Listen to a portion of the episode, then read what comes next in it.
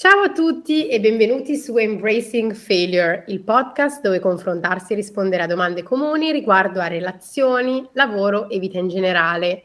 Io sono Erika Isotta e oggi sono qui con voi e con un ospite speciale per parlare di La mia vita non è come l'avevo immaginata a 15 anni. Vi ricordate voi come avevate immaginato la vostra vita quando avevate 15 anni? Com'è oggi? È uguale? È diversa? Um, oggi siamo qui con un ospite speciale che lascerò introdurre tra pochissimo, eh, dove appunto parleremo di adolescenza, identità, concetti di ambivalenza, cambiamento, i riverberi che ci sono nella vita adulta anche di queste aspettative adolescenziali. Um, io vi ricordo che non sono in alcun modo una professionista in ambito sanitario. Le opinioni riportate in questo podcast sono le mie e mie soltanto e dei miei ospiti ovviamente che hanno poi le loro appunto professioni, quindi vedrete di volta in volta. E ehm, le mie opinioni sono state maturate a seguito di riflessioni durante la psicoterapia e di esperienze personali. Quindi consideratela una chiacchierata tra amici. Se invece siete in una fase della vostra vita in cui sentite un senso di disagio che non vi permette di utilizzare al meglio le vostre risorse, quello che posso fare è consigliarvi l'aiuto di uno psicologo, perché con, con il suo aiuto potete comprendere la matrice del proprio malessere, dei vostri blocchi e ehm, riuscire effettivamente magari a rispondere a certi interrogativi o comunque lavorarci sopra. Io personalmente, visto che vivo all'estero, ho scelto un percorso di terapia online con Uno Bravo, che è un servizio italiano di psicologia e psicoterapia completamente online per italiani all'estero. Però sappiate insomma che psicologi ce ne sono tanti in Italia, li potete trovare veramente dietro l'angolo, quindi è molto importante anche chi si trova, quindi il mio consiglio è se avete una prima esperienza che non è alla continuate a provare perché la psicoterapia può veramente cambiarvi la vita. E a proposito di psicoterapia e psicologi, vi presento la mia ospite di oggi, Barbara. Ciao Erika, grazie dell'ospitalità. Io sono una psicologa, sono specializzando a psicoterapeuta, quindi a breve e lavoro principalmente con gli adolescenti, sia in ambito di formazione che clinico, eh, a Firenze. Sono romana, però ho cambiato un po' setting, diciamo, come si direbbe in psicologia. E sono diventata una psicologa un po' per caso in realtà, perché nel corso della mia infanzia, ma anche e soprattutto adolescenza, un po' le idee erano tante e varie, spesso un po' incongruenti e nonostante le difficoltà e le varie crisi, poi c'è stata questa scelta e quindi anche un po' per questo oggi siamo qui. Oggi appunto siamo qui a parlare di La mia vita non è come l'avevo immaginata a 15 anni. Questa riflessione è appunto, bah, insomma, è partita un po', un po', da me, poi mi sono confrontata con Barbara, ho detto, bah, abbiamo, abbiamo forse delle cose da dire a riguardo. Um, io personalmente, vabbè, come sapete qua vi racconto un po' um, cose che mi riguardano, eccetera. Io quando avevo 15 anni um, ero una ragazzina, insomma, come tanti quindicenni, abitavo nella provincia di Milano, in un paesino di qualche migliaio di abitanti, avevo un fidanzato e questo fidanzato mi ha chiesto, mi chiese la fatidica domanda del dove ti vedi tra dieci anni, neanche fosse un colloquio di lavoro, perché queste domande di solito le chiedono ai colloqui di lavoro. E um, mi aveva preparato per molti, molti colloqui che poi ho avuto in futuro. Quindi no, a parte gli scherzi, me l'ha chiesto, io quel periodo un, avevo un forte desiderio di evasione dalla vita della provincia e quindi risposi, guarda, io mi vedo all'estero, una donna in carriera, tra l'altro 25 anni, che 25 anni italiani conosciamo come persone in carriera, però vabbè, avevo un'idea molto avanzata, ovviamente. A 25 anni pensavo le persone fossero già adulte, oggi a 29 vi dico che mi sento ancora una ragazzina, quindi va bene così. Um, però questa era la mia risposta, mi vedo in carriera, in giro per il mondo, per l'Europa, non sapevo neanche fare cosa, ma volevo fare, volevo andare, volevo partire. Io ho chiesto invece tu come ti immagini? Fa guarda, mi vedo qua al solito bar di sempre, con gli stessi amici e poi con te. Cioè dire che appunto le nostre vite effettivamente ad oggi rispecchiano quella che era stata la nostra immaginazione di dieci anni fa, l'unica cosa è che non stiamo più insieme, spoiler alert per tutti, um, però è molto interessante come immaginiamo la vita a 15 anni e quindi appunto ho deciso di invitare Barbara proprio per questo, perché parliamo di adolescenti, quindi qual è la fase in cui si trovano gli adolescenti a quell'età? Da che cosa vengono questi desideri e questa immaginazione, questi, appunto queste voglie che abbiamo, questa immaginazione, desideri, um, questa voglia di cambiamento che ci può volere, perché c'è, c'è tutta una questione di identità del chi siamo quando abbiamo 15 anni. Tu cosa ne pensi?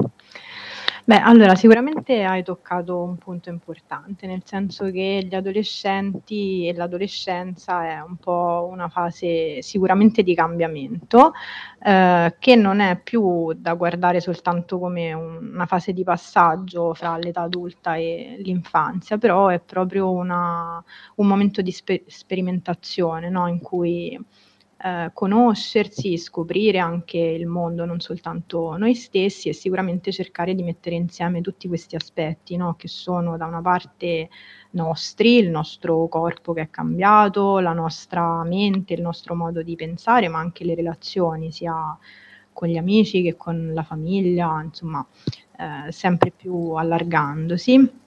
E non sempre questo è facile, nel senso che eh, integrare le diverse parti di noi può essere un processo un po' complesso che sicuramente ci porta tanta ambivalenza spesso e volentieri e quindi può essere una fase sia di ricchezza e carica di risorse ma anche eh, può portare allo strutturarsi di qualche vulnerabilità. E quindi in questo senso ehm, configurarsi come un momento di disagio più che altro. E secondo te queste vulnerabilità che possiamo identificare, ci sono, è un periodo difficile l'adolescenza, perché immaginiamo di nuovo, ci sono, non so, per esempio, eh, tanti desideri, siamo ancora parte del nostro nucleo familiare a livello di dove apparteniamo, però abbiamo anche altri circoli probabilmente che sono gli amici, magari lo sport, le passioni, io sport non ne ho mai fatto in vita mia, quindi non cosa dico, però per me erano i libri, quindi biblioteca, queste cose qua, amici, scuola, cose di questo tipo. Um, quindi ci mettiamo in discussione come esseri umani, forse per la prima volta, perché quando siamo bambini non ci poniamo certe domande, e invece si pone anche tutta la, la domanda dell'appartenenza, quindi qual è il nostro posto nel mondo, e forse questo è forse la parte, non so, che secondo me, almeno io penso per la mia storia, che ha generato delle vulnerabilità, che mi ha detto ma io voglio fare la stessa cosa dei miei genitori, voglio fare qualcosa di diverso, se voglio essere diversa, come, come lo posso fare, che strumenti ho. E ovviamente ci sono tante domande e poche risposte, probabilmente, almeno per quello che mi riguardava quell'età. Secondo te queste vulnerabilità possono essere eh, aiutate in qualche modo dagli adulti, quindi se magari qualcuno ci ascolta ha degli adolescenti nella propria vita, io penso io ho due fratelli di 12 e 14 anni, quindi mi piacerebbe l'idea di poterli di poterci essere in un modo, non so, migliore semplicemente da quello di sorella maggiore, o anche se magari qualcuno ci ascolta e riflette sulla sua storia, quando, sulle sue vulnerabilità, di quando era più piccolo, come possiamo identificarle? Hanno ancora dei riverberi al giorno d'oggi? Beh, sicuramente sì, è possibile, nel senso che poi ognuno di noi nelle sue modalità comunicative trova delle vie preferenziali, no? Quindi eh, ci possono essere persone che sono più emotive, persone che sono più razionali, persone più diffidenti, persone ehm, che magari sono più legate al, al, corpo rispetto alla mente. In questo senso poi eh, nel momento di, di, crisi in cui non ci, non ci, si riesce ad adattare a, sia alle richieste interne che a quelle esterne, eh, perché non è soltanto una questione ambientale, Ehm, rischiamo di sviluppare dei sintomi. Questo è un linguaggio come possono essere altri linguaggi, no? quindi sicuramente ehm, possiamo pensare a quando magari siamo stati giovani o ragazzini più che altro e momenti di difficoltà, quanto una frase eh, piuttosto che un'altra ci sarebbe potuta servire, quindi la capacità di metterci nei panni nei panni degli adolescenti di oggi, che sicuramente sono diversi, no? perché è tutto a certo. portata di click e quindi... Sì, rispetto a come eravamo noi. Io ti dico la verità è che quando ripenso all'adolescenza, penso tipo alle mie fragilità elevate a oh, potenza 50.000 Cioè, non, non, riesco neanche a pensare a un momento in cui mi sentissi più fragile come persona, come essere umano, come carattere, come persona, cioè come tutto. Um, io poi personalmente l'ho vissuta in maniera molto particolare perché ho sofferto di disturbi del comportamento alimentare e, ehm, ed è stato un qualcosa che ovviamente era semplicemente un sintomo di quello che probabilmente stava accadendo nella mia vita a livello, a livello affettivo, dai, dai, dagli esempi insomma, che avevo avuto, eccetera, eccetera, e ovviamente dalle caratteristiche su cui magari a volte si può lavorare, a volte no, a volte si può fare una via di mezzo, insomma dipende sempre un po' dove e come ci si trova nella vita. E, ehm, e mi rendo conto che anche adesso a rifletterci le insicurezze che ho oggi o comunque quelle parti della mia vita in cui sono meno sicura o dove il terreno è un po' più friabile sono le stesse di quando ero un adolescente e mi rendo conto che sono, sono rimaste molto simili e hanno degli effetti oggi che riverberano insomma nella vita in modo completamente diverso prima. Cioè, da adolescente non ho mai sofferto di attacchi di panico e ansia, che però è qualcosa che mi è, che è sorto in età adulta, per esempio. Questo probabilmente perché cambia un po' la forma, no? Però mm. poi mm. in realtà c'è comunque una continuità. Noi sì. Non siamo più adolescenti, ma quella parte di noi esiste ed è esistita e quindi sicuramente ha da dire qualcosa anche in età adulta. E, ehm, pensiamo anche soltanto al fatto che spesso eh, cominciano delle forme di disagio che non vengono riconosciute già in epoche molto molto precoci e, e se queste fossero identificate sarebbe sicuramente un'occasione, di, una possibilità per, um, per cambiare strada o comunque correggere un po' il tiro, no? Ma, guarda, mi sorge, sorge spontanea una domanda basata sempre sulla mia storia personale, perché no, è l'unica che posso portare, che io nel corso della mia vita ho, ho visto persone che sia per i disturbi del comportamento alimentare che per eh, ansia e attacchi di panico mi hanno detto, ah, ma sono solo capricci, ovviamente non è così, però questo ne parleremo in un'altra puntata. Um, tu pensi che sulla base appunto de, de, de, del tuo vissuto, della tua esperienza professionale, personale, ascoltiamo abbastanza gli adolescenti e come adulti, perché ormai beh, siamo adulti, abbiamo gli strumenti per dare loro credibilità, per fargli comprendere che sono ascoltati? Guarda, ti rispondo, vorrei che ce li avessimo, nel senso che sarebbe un po' il mandato degli adulti rispetto ai giovani. Eh, sicuramente non è facile entrare in contatto con uh, un mondo che è sempre molto intenso e sfaccettato, no? perché poi un po' qui sta l'adolescenza, c'è tumulti emotivi che spesso non trovano una soluzione o comunque una soluzione facile, quindi diciamo se da adulti ci portiamo, ci portiamo ancora dentro, dietro o accanto, insomma, le nostre, le nostre difficoltà adolescenziali, sicuramente non è facile entrare in contatto con questo.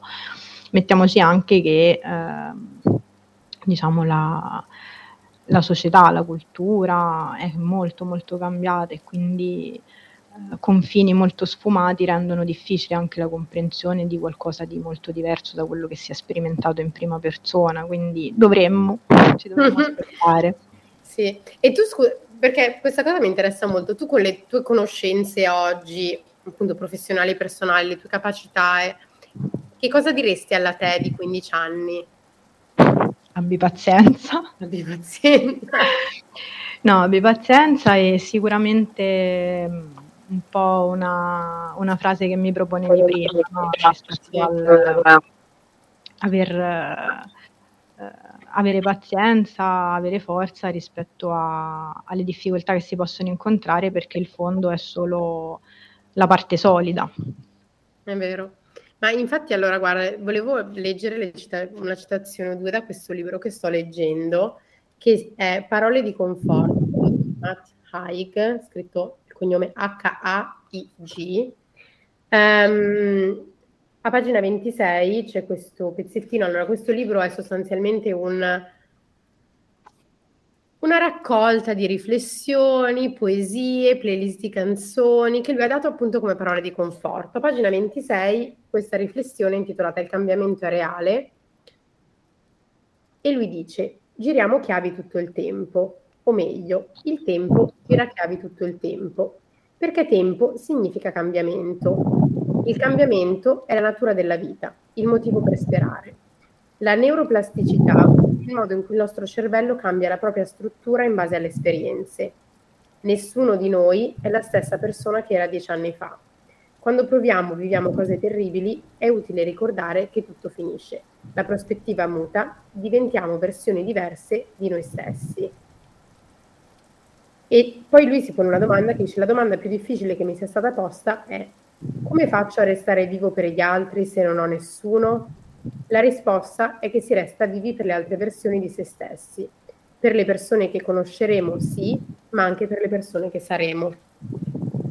E per me è stato un bellissimo riassunto dell'adolescenza, perché tante volte durante l'adolescenza, e è successo a me, ma confrontandomi con altre persone mi sono resa conto che non è un'esperienza eh, univoca, anzi c'è una voce all'unisono che grida un po' aiuto, um, c'è questo concetto di sentirsi un po' soli al mondo perché appunto ci stiamo staccando da tutto ciò che conoscevamo e stiamo cercando di capire chi siamo.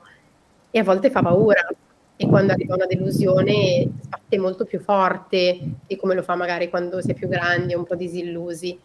Um, quindi il fatto di dire come faccio a tenere duro, cioè io mi ricordo dei pianti disperati da adolescente e non erano capricci, era proprio una disperazione che partiva dal profondo e dire per la persona che sarai. E forse se qualcuno mi avesse detto queste parole dicendo guarda, sarai sempre tu, ma un'altra versione di te stessa.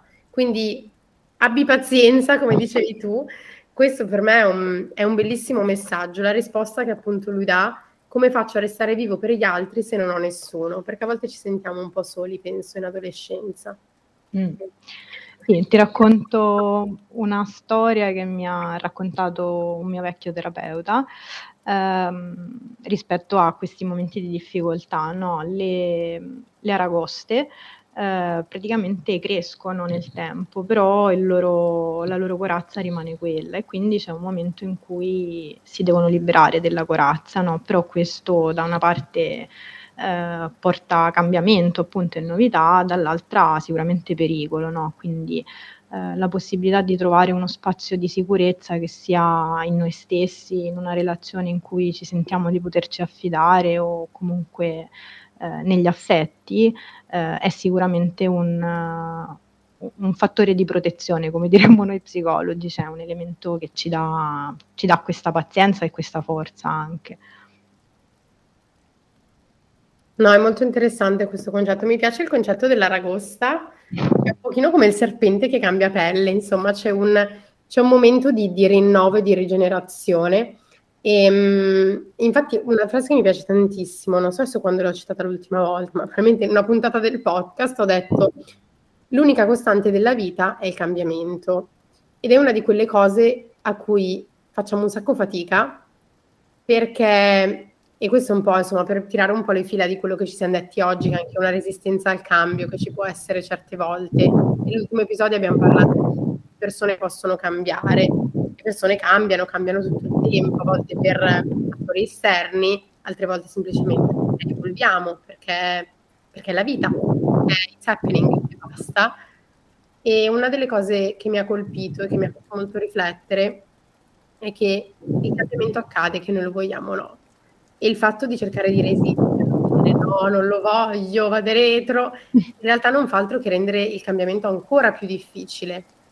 Quindi il cambiamento è l'unica certezza che abbiamo nella vita e mm, c'è una cosa che mi ha detto la mia psicologa che mi ha, mi, ha, mi ha, cambiato la vita in un momento difficile, quindi mi sento di condividerla oggi, um, che è stato, possiamo stare qui a passare fa tutte le sessioni a chiederci perché sta capitando a noi perché, perché, perché, cosa ho fatto per meritarmelo, perché mi sta succedendo, perché questa persona è stata cattiva con me, perché, perché, perché. Fa delle volte la risposta non c'è, fa, questa è la, è la closure che puoi avere, infatti ne parlo anche dell'episodio della closure, di un po' questo concetto. E lei mi ha raccontato che a sua volta il suo psicoterapeuta le ha raccontato che fa la vita è così, la vita sono delle onde su e giù, su e giù, e um, fai come se hai una volta una faccina triste, una volta una faccina felice. Fa, ed è, quindi fai i momenti felici sono bellissimi, goditeli a fondo, passano. I momenti tristi sono pesantissimi, ti, ti, ti sviscerano tutto quello che hai dentro, ti mettono alla prova come mai niente prima, però passano. Quindi sei tu a scegliere che cosa puoi prendere da queste cose.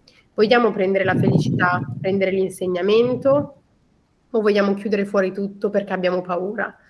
Um, e trovo che quando siamo adolescenti siamo estremamente esposti a tutto questo cambio che a volte fa paura, ci spaventa, eh?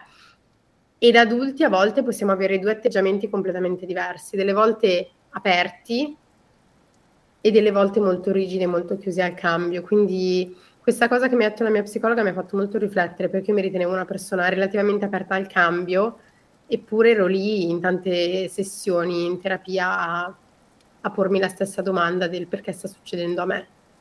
E lei ha detto perché non sta succedendo a te. E è, è, un, è un, bel modo di, di, inver, di, invertire, quindi cercare di capire cosa possiamo prendere da una situazione, anche in, in un'ottica un po' egoista, però alla fine dobbiamo prenderci cura di noi stessi e questo penso sia uno dei messaggi più belli della psicoterapia e in generale della stanza terapeutica, secondo me.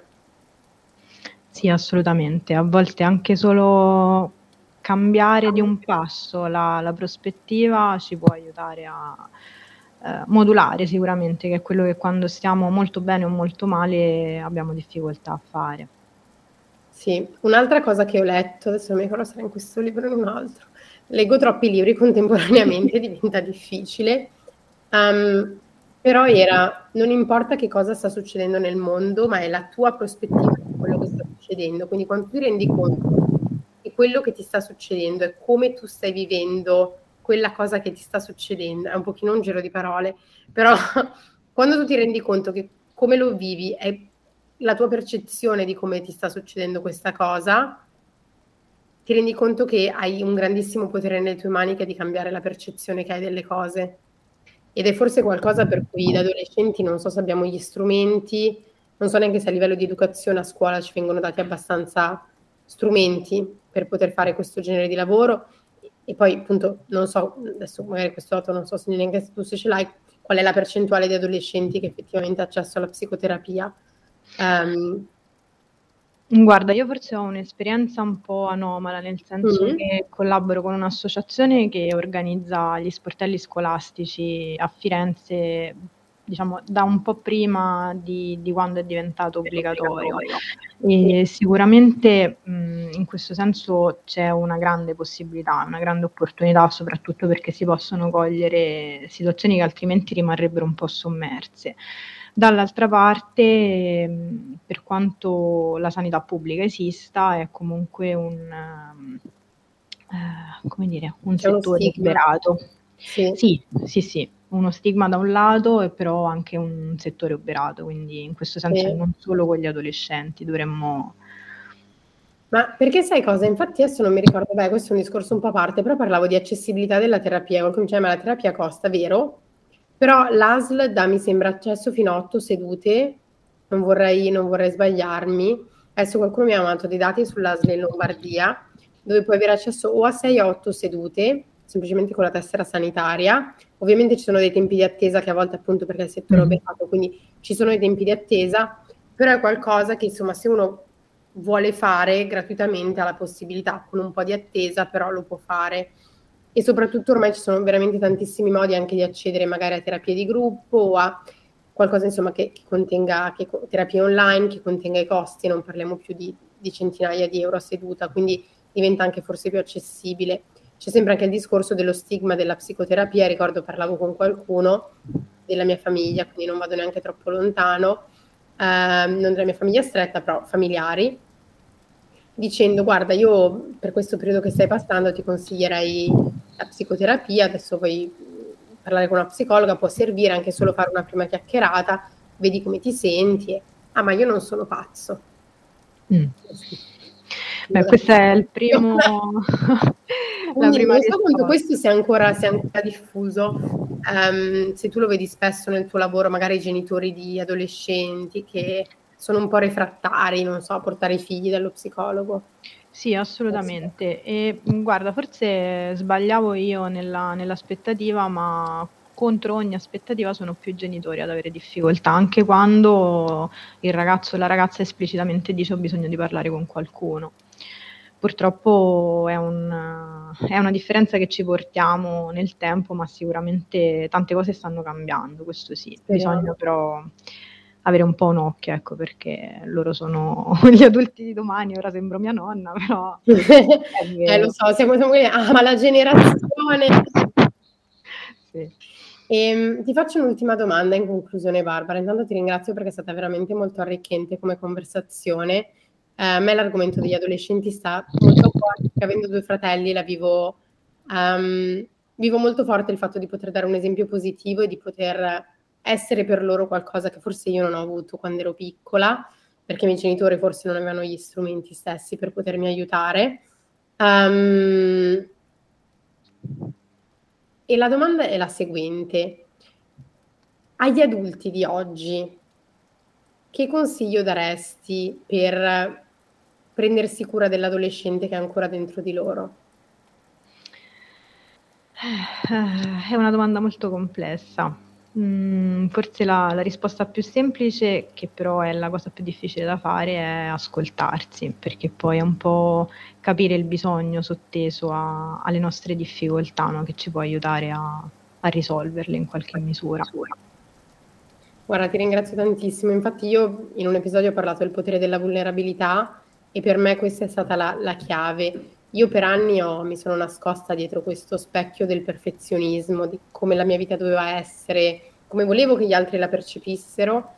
E c'è stato un momento che mi sono resa conto che era tutto molto vuoto e mancava di spessore. E, e avevo paura di ammettere i miei fallimenti, infatti Embracing Failure viene proprio da lì.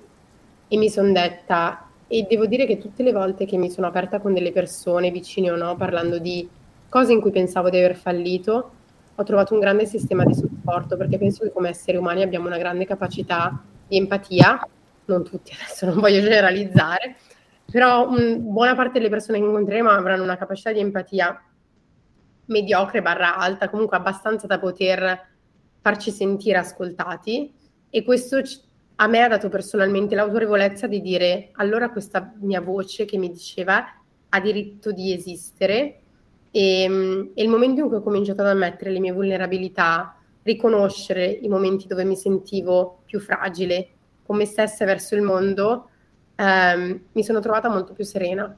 Quindi il fatto di ascoltarsi sembra una cosa banale, ma in realtà è, è, è, c'è un bel sottobosco di, di concetti. Quindi per questo volevo sottolinearlo perché questo consiglio lo apprezzo tantissimo perché c'è, c'è, molto di più da ascoltarsi, sembra, sai, che tutti dicono, ah, ma ascolta, mm. però ascoltatevi davvero. E, ehm, è una cosa bellissima. Quindi ringrazio ancora tutti per essere stati qui con noi, soprattutto ringrazio Barbara perché è stato estremamente arricchente. Faremo sicuramente altre puntate insieme, questo è stato veramente un bellissimo episodio. Um, per chi ci ascolta, se avete qualche suggerimento per gli argomenti che vi piacerebbe trattassimo in questo podcast, non esitate a contattarmi su Instagram dove mi trovate come Erika Isotta. E se conosci qualcuno a cui potrebbe interessare questo episodio condividilo. Ci vediamo lunedì prossimo, ci sentiamo in realtà. E se conoscete qualcuno appunto che è un adolescente nella propria vita, che può essere un figlio, un fratello, un cugino, eh, o semplicemente che ha bisogno di curare e di prendersi cura, proprio curare come prendersi cura dell'adolescente um, che c'è in lui o in lei, inviate pure questo, questo, episodio, insomma ne abbiamo tutti bisogno, io sto ancora curando oggi la, la Erika di 15 anni a cui il famoso fidanzato fece quella domanda. Quindi grazie a tutti, grazie a Barbara. Grazie ciao a, a tutti, ciao ciao. Ciao.